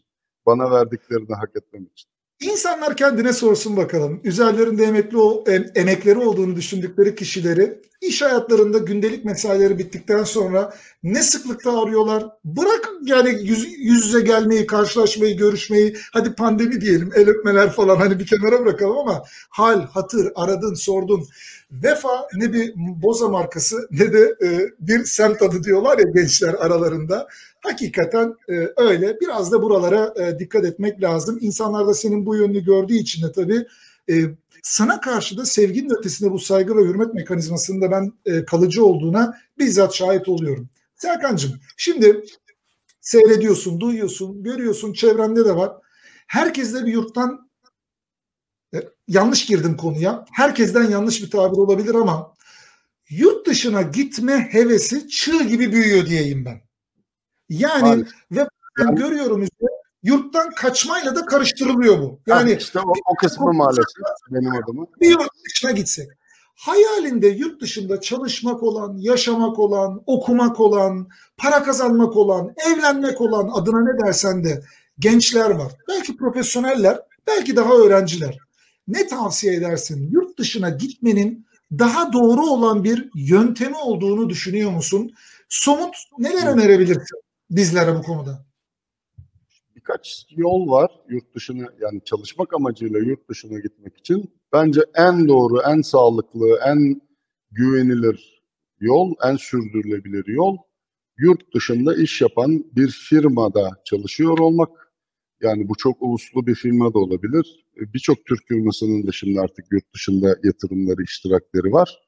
Yani öncelikle piyango biletini almak lazım. Yani çalıştığımız kurum yurt dışıyla bağlantısı olan, orada iş imkanları olan, orada istihdam sağlayan bir kurum olması lazım. İkincisi bence doğru bir altyapı hazırlığı lazım. Çünkü yani bir takım minimum beklentiler var yurt dışında çalışacak yöneticiler işte için. İşte bu hani yabancı dili zaten söylemiyorum ama e, bir takım işte adaptability, e, o uyum, hız, çeviklik, e, karar alma yeteneği, risk alma yeteneği işte şirketler hep assessment'lar, 360 dereceler vesaireler yapılıyor. Ben de bunlara inanırım yani bunların faydalı olduğunu düşünüyorum. E, e, o, o altyapıyı hazırlamak lazım. Üç, iletişim lazım. Yani işte bizim genel bir gelişim alanımız. E, ya benim yurt dışına gitmeye niyetim varsa şirketimin bunu bilmesi lazım ki oturup yöneticimle yani biz bu işi nasıl yaparız, ben nerelerde kendimi geliştireyim, hangi yatırımları yapayım, hangi konularda uzmanlaşayım bunların net olması lazım. Zamanlamanın doğru olması lazım. Yani ben biraz şanslıydım, bekardım. Ee, ilk Romanya'ya giderken oradan Almanya'ya gittiğimde de, Kazakistan'a gittiğimde de yani bütün sorumluluğum kedilerden ibaretti. Ama tabii işin içinde çocuklar, eş, öğretim vesaire falan girdiği zaman konu biraz daha e, zorlaşıyor. E, ben tekrar söyleyeyim yurt dışına çalışmak maksatlı gitmek için en doğru yöntemin ekspatritlik olduğunu düşünüyorum. Yani orada bir kurumun e, çatısı altında e, o kurumun güvencesiyle.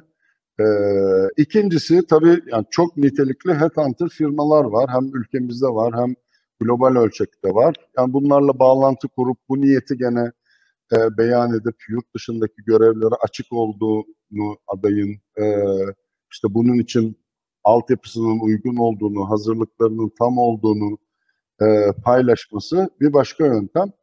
Bunun dışındaki yöntemler biraz bana gerçekçi gelmiyor. Özellikle bugünkü dünya koşullarında pandemiden sonra yani bütün dünyada işsizliğin tavan yaptığı, işte her yerde bir ekonomik krizin, belirsizliğin olduğu bir dönemde hani sırf ben ülkeden kaçayım da nereye gidersem gideyim yaklaşımının çok da yani riskli olduğunu düşünüyorum. Ben ben yurt dışında görev yaptım ama e, benim yanımda kurumlarım vardı. Benim yanımda bize sahip çıkan e, hatta yani el üstünde taşıyan or, organizasyonlar vardı biz.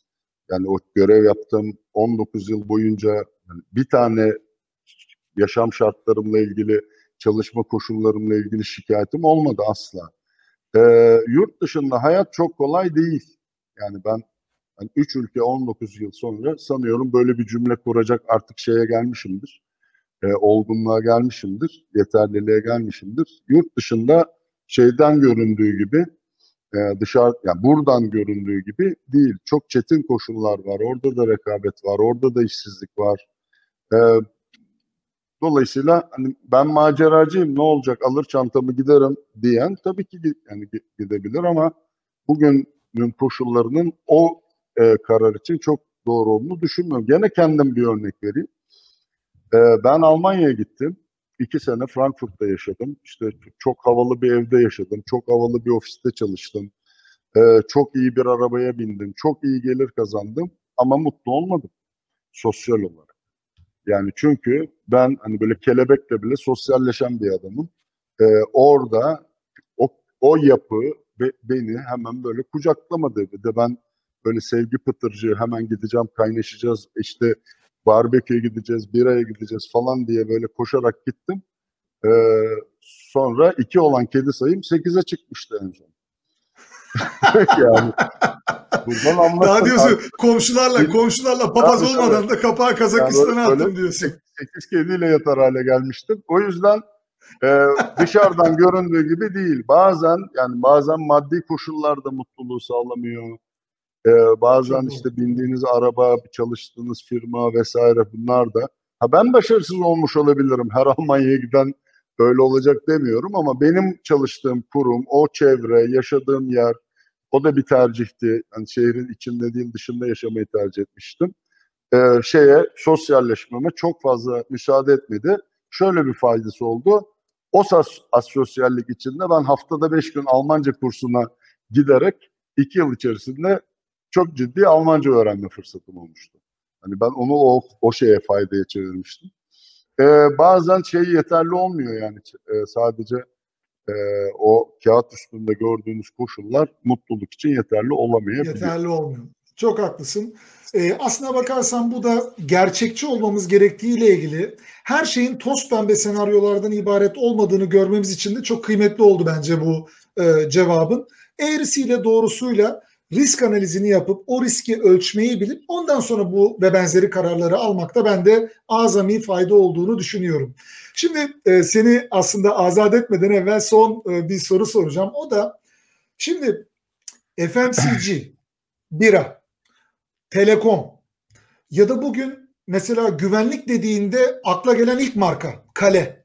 Marka bilinirliği konusunda güvenlik dediğinde yüzde 98 Kale markası ya da çok kağıt çok, kendi çok, sektörel muazzam e, tabii kendi sektörel dikeyinin lider e, firması Avrupa'nın Balkan bölgesinin Güney Avrupa'sı, Fransa'sı, İsviçre'si, IKEA'nın ilgili dikeydeki en büyük tedarikçisi e, Dentaş yaklaşık 750-800 kişinin çalıştığı kağıt endüstrisi, paketleme ambalaj e, endüstrisi.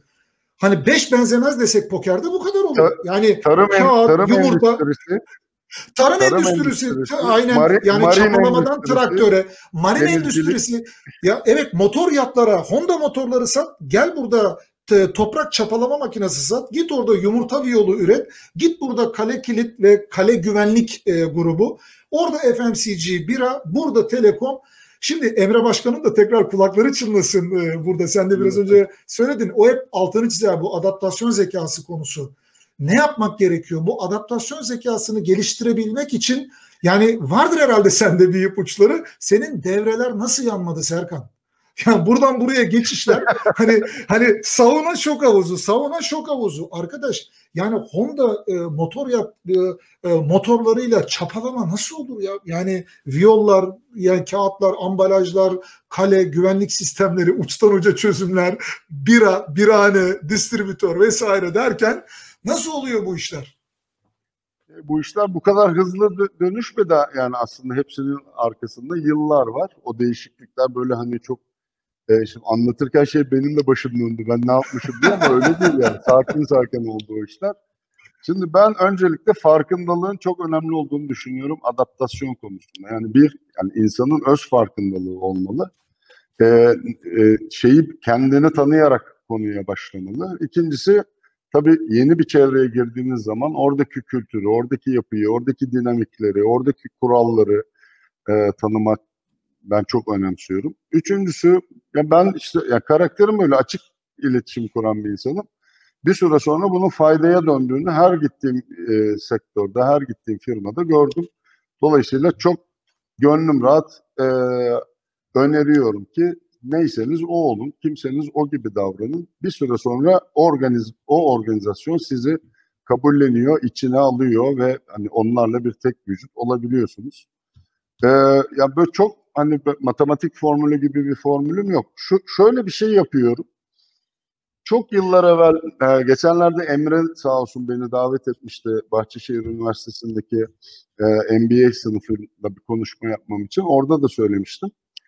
E, çok yıllar evvel, sanıyorum Kazakistan'a ilk gittiğim yıllarda bir bir iletişim kitabında Stakeholder Map diye bir, bir şey görmüştüm.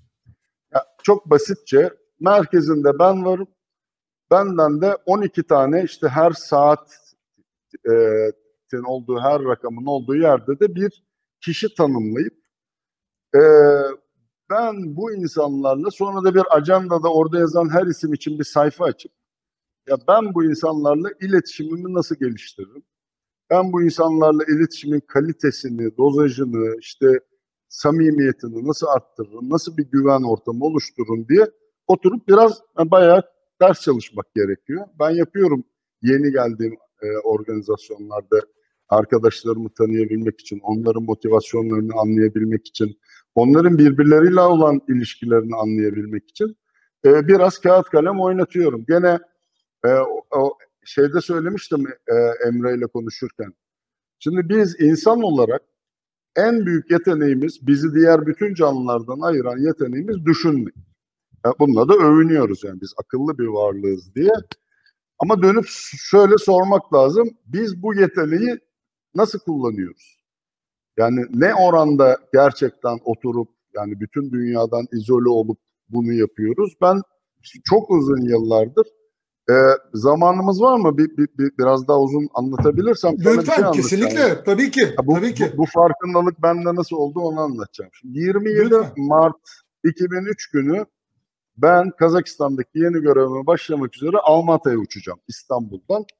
Normalde benim standartım şudur. Beni tanıyan herkes bilir. Ben o uçağa oturur, kemeri takarım ve uyurum. Yani direkt. Çünkü çocukluktan beri bir hiperaktivite sıkıntım var. Hani etrafıma zarar vermemek için savunma mekanizması uyurum ki hani uçak huzurla varsın vardığı yere. Seyahatine devam edebilsin. Evet evet ya. Arabada da uyurum. Yani hareket edemiyorsam e, en yani onu geliştirmiş bir şekilde vücudum. Neyse o yolculukta ve gece yolculuğu bir de daha kötüsü o yolculukta uyum, uyku yok yani. Deniyorum öyle yatıyorum böyle yatıyorum bir türlü o şeyi uykuya dalamıyorum. Sonra dedim ki baktım saate daha 4 saat var Kazakistan'a gitmeye. Böyle bir içimden bir şey geldi. Ya bak bu sen bir şimdi yeni bir yolculuğa gidiyorsun. Yeni bir ülkeye gidiyorsun. Bu gidiş senin hayatında bir farklı bir anlam katsın. Böyle nereden geldi yani böyle bir düşünce geldi. Sonra bir kağıt kalem aldım çantamdan. Yazmaya başladım. Ben bugüne kadar neleri doğru yaptım ki onları bu uçakta Kazakistan'a götüreyim. Neleri doğru yapmadım, nerede hatalar yaptım, nerede çuvalladım ki bunları uçakta bırakayım inerken. Yani sıfırdan başlayayım. Sonra şeyi fark ettim. Ya ben böyle düşününce enteresan fikirler geliyor aklıma. İşte sonra o sana bahsettiğim süreç başladı. İşte hani 11'e kadar evin babası, herkes yatana kadar ortalıktayım. Ama ondan sonra mümkünse kendime ait bir çalışma odam var. Oraya çekilip e, bazen de e, Johnny Walker'ın desteğiyle e, sponsorluğunda bir böyle düşünme seansı yapmaya başladım ve şeyi fark ettim. Bana yol aldırıyor bu.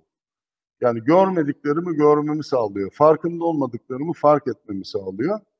Ee, özetle şimdi adaptasyon dedim. Ee, etrafı çevre koşullarını anlamak dedim. Bir ilişkiler haritası belirleyip onun üzerinde çalışmak dedim. Bir de en son dedim ki biraz oturup düşünmek. Yani nitelikli bir şekilde e, bütün dünyadan mümkünse arınarak e, sadece ve sadece düşünmek. Bu ben de işe yarıyor. Eminim ki ha bunu önerdiğim çok arkadaşım birlikte e, mentorluk desteği verdiğim arkadaşlarım var. E, onlar da geri bildirim olarak diyorlar ki bizde de işe yarıyor. İlk gün yaramıyor. Biraz zaman oluyor. O şeyi sağlamak. Yorucu olabilir tabii. Evet biraz biraz yoruyor ondan sonra ama hani bir rutine oturduktan sonra e, ben nitelikli kaytarmaya da çok inanırım. Tersini söyleyeyim. Nitelikli düşünmeye de çok inanırım. Sıklıkla da kaytarırım kendimi. Şey, ne kadar güzel. Genel müdürlerime gider şey derdim ama yılda üç kere, beş kere ya ben bugün çalışmak istemiyorum. Burada mı kaytarayım, evde mi kaytarayım derdim. Sonra şunu eklerdim. Yalnız kaytaramıyorum. Burada kaytarırsam hani bil ki birkaç kişiyi daha ayartacağım. Ayartabil. Ee, İşine gelirse. Ya kendi ya insanın 365 kere bir olabilir mi? Yani kendi arkadaşlarıma da söylüyorum. Ya sabah kalktığın zaman orada kalmak istiyorsan kal.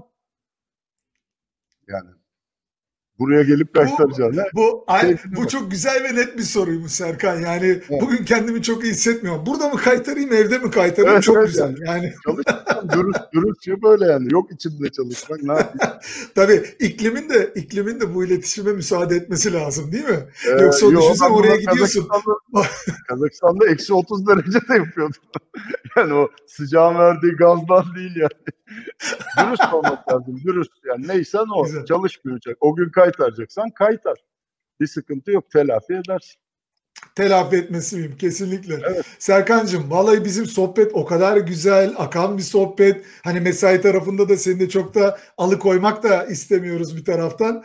Ee, ne kadar güzel oldu. Bizimle bu deneyimlerini Yok. paylaştın. Yurt içindeki, yurt dışındaki, çok uluslu kültürlerdeki e, bu liderlik deneyimlerini bizimle paylaştın. Yurt dışına gitme düşüncesi olan dostlarımız için, kardeşlerimiz için. E, son sözü sana bırakacağım. E, o son sözün içine de böyle bir kuble, böyle gençleri de düşünerek hani bir iki tane eğer somut önerim varsa hani ben bugün 18 yaşında olsam ne yapabilirim? Bugün 21 yaşında seneye mezun olacak ya da bu sene mezun olup staj arayan birisi olsam ne yapayım diye varsa böyle bir iki cümle onları da düşünmek suretiyle arkasından da dediğim gibi son sözü sana bırakıp sonra seni e, uğurlayalım Serkan'cığım. Çok çok teşekkür ederim. Yani şöyle bütün tanıştığım genç arkadaşlarıma önce şunu e, söylüyorum ki gerçekten baş döndürücü bir hızla dünya değişiyor. Birincisi bunun farkında olmaları lazım.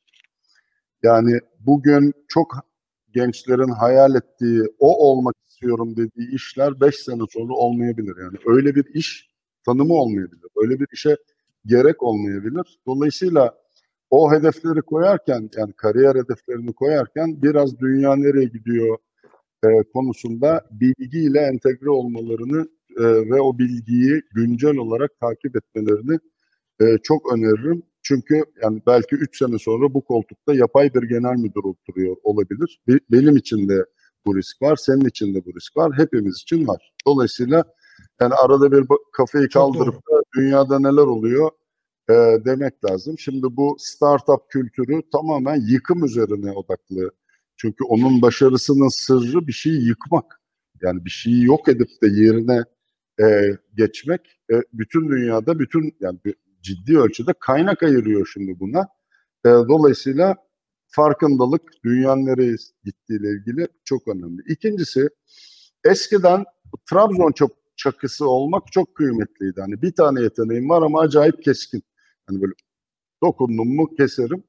Şimdi biraz biz ben de dahil, bizler de dahil biraz İsviçre çakısına doğru kendimizi geliştirmemiz lazım. Hani bak benden kürdan da çıkıyor. Lazım olursa işte şuramda makas da var. Buradan açacak olarak da kullanabilirsiniz. Çünkü o hani çok tanımlı görevler çok yönlülük önemli oldu. 3 sene sonra olmayabilir. İşte ben İK'cıyım. A İK yok. E ben finansta uzman oldum ama bizim finansa ihtiyacımız kalmadı. Çünkü bak bu arkadaş veriyoruz faturaları kendi tarıyor. Şeye SAP'ye de kaydını atıyor. Dolayısıyla sizinle bugün itibariyle kucaklaşmak durumundayız falan. Hani, ya ben genel müdürdüm ne olduk falan. Anahtarı rica edelim. Kucaklaşmaya nereden geldi? yani ne güzel takılıyorduk falan. Ee, biraz bu nereye gittiğimizin farkında olmak lazım. Genç arkadaşlara şunu söylüyorum. Ben bu konudaki yeteneği çok geç kazandığım için e, böyle çok ciddi uzun yıllar resilience problemim oldu. Böyle atarlı yönetici, karşı yakalı yönetici modeli. E, eleştiriye açık olsunlar. evet, eleştiriye açık olsunlar ama şimdi ben şunu yapıyorum. Eleştiriye hiç olmadığım kadar açığım. Bir şartla scientific proof istiyorum. Yani diyorum ki bana bilimsel olarak söyle. Yani bence işte Serkan bence sen çok e, başarılı olamadın falan değil. Yani anlat bana rakamlarla, şeylerle işte e, verilerle bana anlat. O zaman hani matematik büyüktür ben. Matematikle kavga edilmez. Ama böyle anlatırsan. Şimdi gençlere de tavsiyem, şimdi yöneticiler biz bazen böyle bir şeye gelip, galeyana gelip uçup böyle es, esebiliyoruz.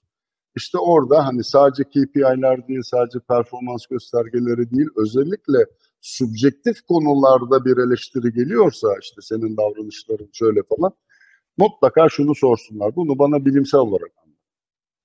Ya orada bir, çünkü hayat duruyor. Orada bence bitiyor. Bence falan yok. Yani işte ben 6 tane toplantıda gözlemledim. Üç kere sen arkadaşlarının sözlerini kestin ve işte şu şu şekilde müdahale ettin.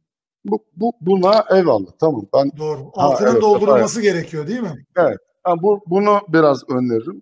Cesaret öneririm çünkü çok önemli bir yetenek ol, ol yani zaten öyle şu anda ama ileride daha da büyük bir yetenek olacak. Adaptasyon konusunda işte ne yaparız? E, yani işte bizden evvelki kuşak hatırla şeyle gurur duyardı. Ben bu kuruma 45 yıl emek verdim falan.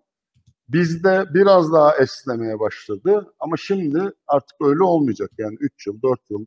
Hatta bu şey çok güzel yani farklı deneyimler, farklı insanlar, farklı yetenekler, fa- farklılığı yaşamak için biraz öyle bir kurgu yapsınlar. Yani ben gireceğim, emekli olacağım. O günler bitti.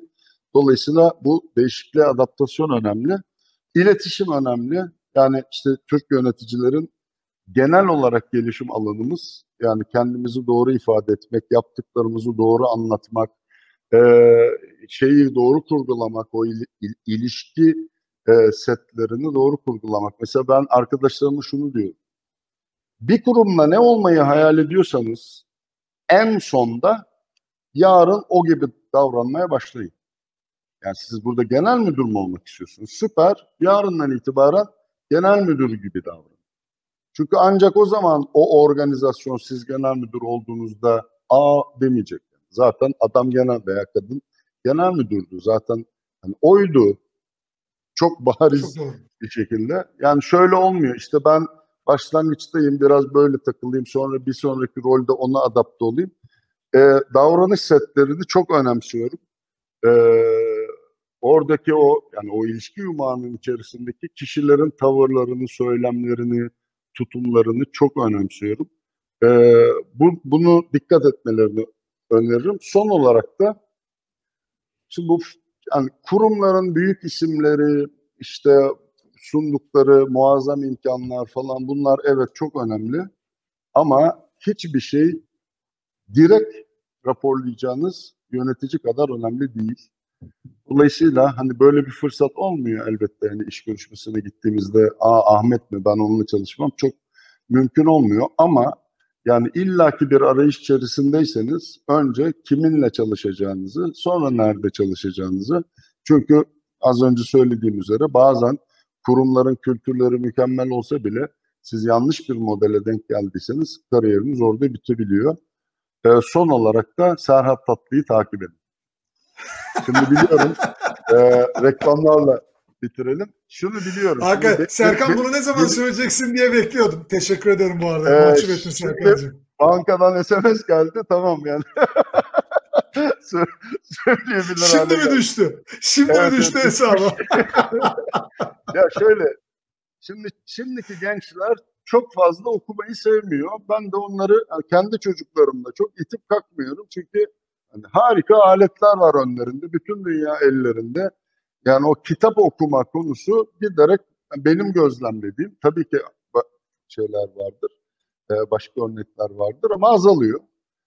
Ee, Haklısın. Sosyal medyayı doğru kullanmayı bütün genç arkadaşlarıma öneriyorum. İşte bak senin gibi birçok yani işte Mete gibi, e, Emre gibi, daha işte Serhat Hoca gibi yani tek tek sen çok çünkü bu iş için oturup emek veren, zaman harcayan, insanların gelişimi için çabası olan, bunu kendine dert etmiş insanlar var. Ve sizlerden de faydalanmak lazım. E, son söyleyeceğim bu. Çok teşekkür ederim. Sağ olasın. Serkan'cığım. Ayağına sağlık. Affola. Aklına sağlık e, dedikten sonra hakikaten e, iyi ki varsın. E, bu Çok paylaşımcı halin, enerjik halin, e, kimi zaman sen de söylüyorsun hiperaktif e, diyorsun ama ekiplerine genelde bu telaş ve kaygı olarak değil, hep enerjiyle daha iyisini yapabilme tutkusu olarak yansıyor. Benim şahit olabildiğim en azından son 6 yılında e, birinci dereceden de e, tam olarak e, bu. Ee, bizimle bugün paylaştığın tüm konuların, yorumların, mesajların, tavsiyelerin, önerilerin, ipuçların bunların tamamının çok kıymetli olduğunu düşünüyorum. Umuyorum, biliyorum e, bizi izleyen dostlarımız da aynı fikirdedir ki gelen yorumlar da e, hep e, bu yönde. Sana kesinlikle çok teşekkür ediyorlar bu paylaşımlarından dolayı. Yolun açık olsun. Türk markalarını globale taşıma yolculuğuna liderlik eden rolleri şu an sahipleniyorsun. Bu noktada da yolun açık olsun diyorum sevgili Serkan. Çok, çok teşekkür ederim. Ben de bütün izleyenlere sevgilerimi iletiyorum. Ee, hepimizin yolu açık olsun çünkü ihtiyacımız var. ülke çok olarak hepimizin yolun açık olmasına ihtiyacımız var. Ee, Serhat'cığım en kısa zamanda da yüz yüze görüşmeyi diliyorum. Özledik. Abi. Kesinlikle. Tamam. Kesinlikle. Serkan'cığım. Kesinlikle. Görüşmek üzere. Çok Sevgiler, sevgilim. selamlar, kolay gelsin. Teşekkürler Teşekkür Serkan'cığım. Evet dostlar. Bir kez daha e, teşekkür etmek istiyorum sizlerin huzurunda sevgili Serkan'a bizimle paylaştığı bilgiler için. Yurt dışına gitme hedefinde hevesinde olan genç arkadaşlarım, kardeşlerim için, yıllarca yurt dışında yaşamış, çalışmış, şu an Türkiye'ye dönmeyi düşünen dostlarımız için çok uluslu kültürlü ortamlarda yaşamaktan çalışmaya kadar, Türkiye'ye adapte olmaya kadar Türkiye'deki markaları globalde temsil etmek ya da globale taşımak e, misyonunu kendisine e, şiar edinmeyi düşünen profesyonel dostlarımız ve girişimcilerimiz için e, çok faydalı bir e, sohbet olduğuna inanıyorum. Ben kendi adıma çok e, keyif aldım. Sizden gelen yorumların da e, bu yönde olması da beni çok mutlu ediyor. E, büyük bir memnuniyetle ve keyifle yorumlarınızın tamamını e, programın sonunda da bir kez daha e, okuyorum. Hepsine anında dönebilme şansım tahmin edebileceğiniz gibi canlı yayında da e, olamıyor dostlar. Siz de bu yayının keyifli olduğunu, faydalı olduğunu düşünüyorsanız daha çok dostumuzun, arkadaşımızın, kardeşimizin izlemesine de e, yardımcı olmak isterseniz bu yayını paylaşabilirsiniz. Kendilerine de bu vesileyle ulaşmasına da yardımcı olursunuz. Ben de bundan büyük bir keyif ve e, memnuniyet duyarım. Canlı yayını kaçıran dostlarımız ya da tamamını izleyemeyen dostlarımız da 12'denin YouTube kanalı Doktor Serhat Tatlı'da bütün sohbetler Değişim Doktoru ile 12'den sohbetlerinin tamamını izleyebilecekleri gibi e, bu yayının da tamamını sonrasında YouTube kanalından izleyebilirler. Kanala da abone olursanız beni de ayrıca mutlu edersiniz tabii ki. Dedikten sonra Değişim Doktoru ile 12'den de e, bu cuma günü e, çok kısa bir süre öncesine kadar Philips, Orta Doğu ve Türkiye'nin CEO görevinin üzerine e, terfiyen Philips ev aletlerinde global pazarları başkanı olan e, ve hakikaten bu konuda hepimizin de göğsünü kabartan e, global anlamda Philips gibi bir organizasyonda Sayın Özlem Fidancı'yı konuk edeceğiz. Bu sefer çok uluslu markaları globalde farklı ülkelerde, farklı pazarlarda yönetmek nasıl oluyor? Farklı kültürdeki insanlarla çalışma kültürleri nasıl olabiliyor? Ekspat hayatı yaşayan ya da yaşamayı hayal eden e, gençlerimiz kariyer yolculuklarında nasıl doğru stratejiler uygulayabilirler? Ve cinsiyet ayrımcılığından tutun fırsat eşitliğine ya da fırsat eşitsizliğine, adaletsizliğin kol gezdiği iş dünyasında bir kadın lider olarak da bütün bu engellere, zorluklara rağmen nasıl bu kadar ivmeli bir yol alabildiğini, hikayesini e, Sayın Özlem Hanım'dan büyük bir keyifle ve memnuniyetle duymaya gayret edeceğiz. Cuma günü mesainize el verirse öğlen yemeğinize ya da kahve molanıza misafir olmaya talibiz bu noktada. Eğer dediğim gibi olur denk gelemez ve izleyemezseniz de sonrasında da YouTube'dan sohbetin tamamını izleyebilme şansınız olur. Dedikten sonra Cuma gününe kadar harika bir hafta diliyorum. İşlerinizde başarılar diliyorum. Tabii ki başta sevdikleriniz ve kendi sağlığınız olmak üzere e, her şeyin başının sağlık olduğundan hareketle bizim için en mühim olana sahip çıkmaya da devam edin diyorum dostlar. Cuma günü görüşmek üzere. Sevgiler, selamlar, bay bay.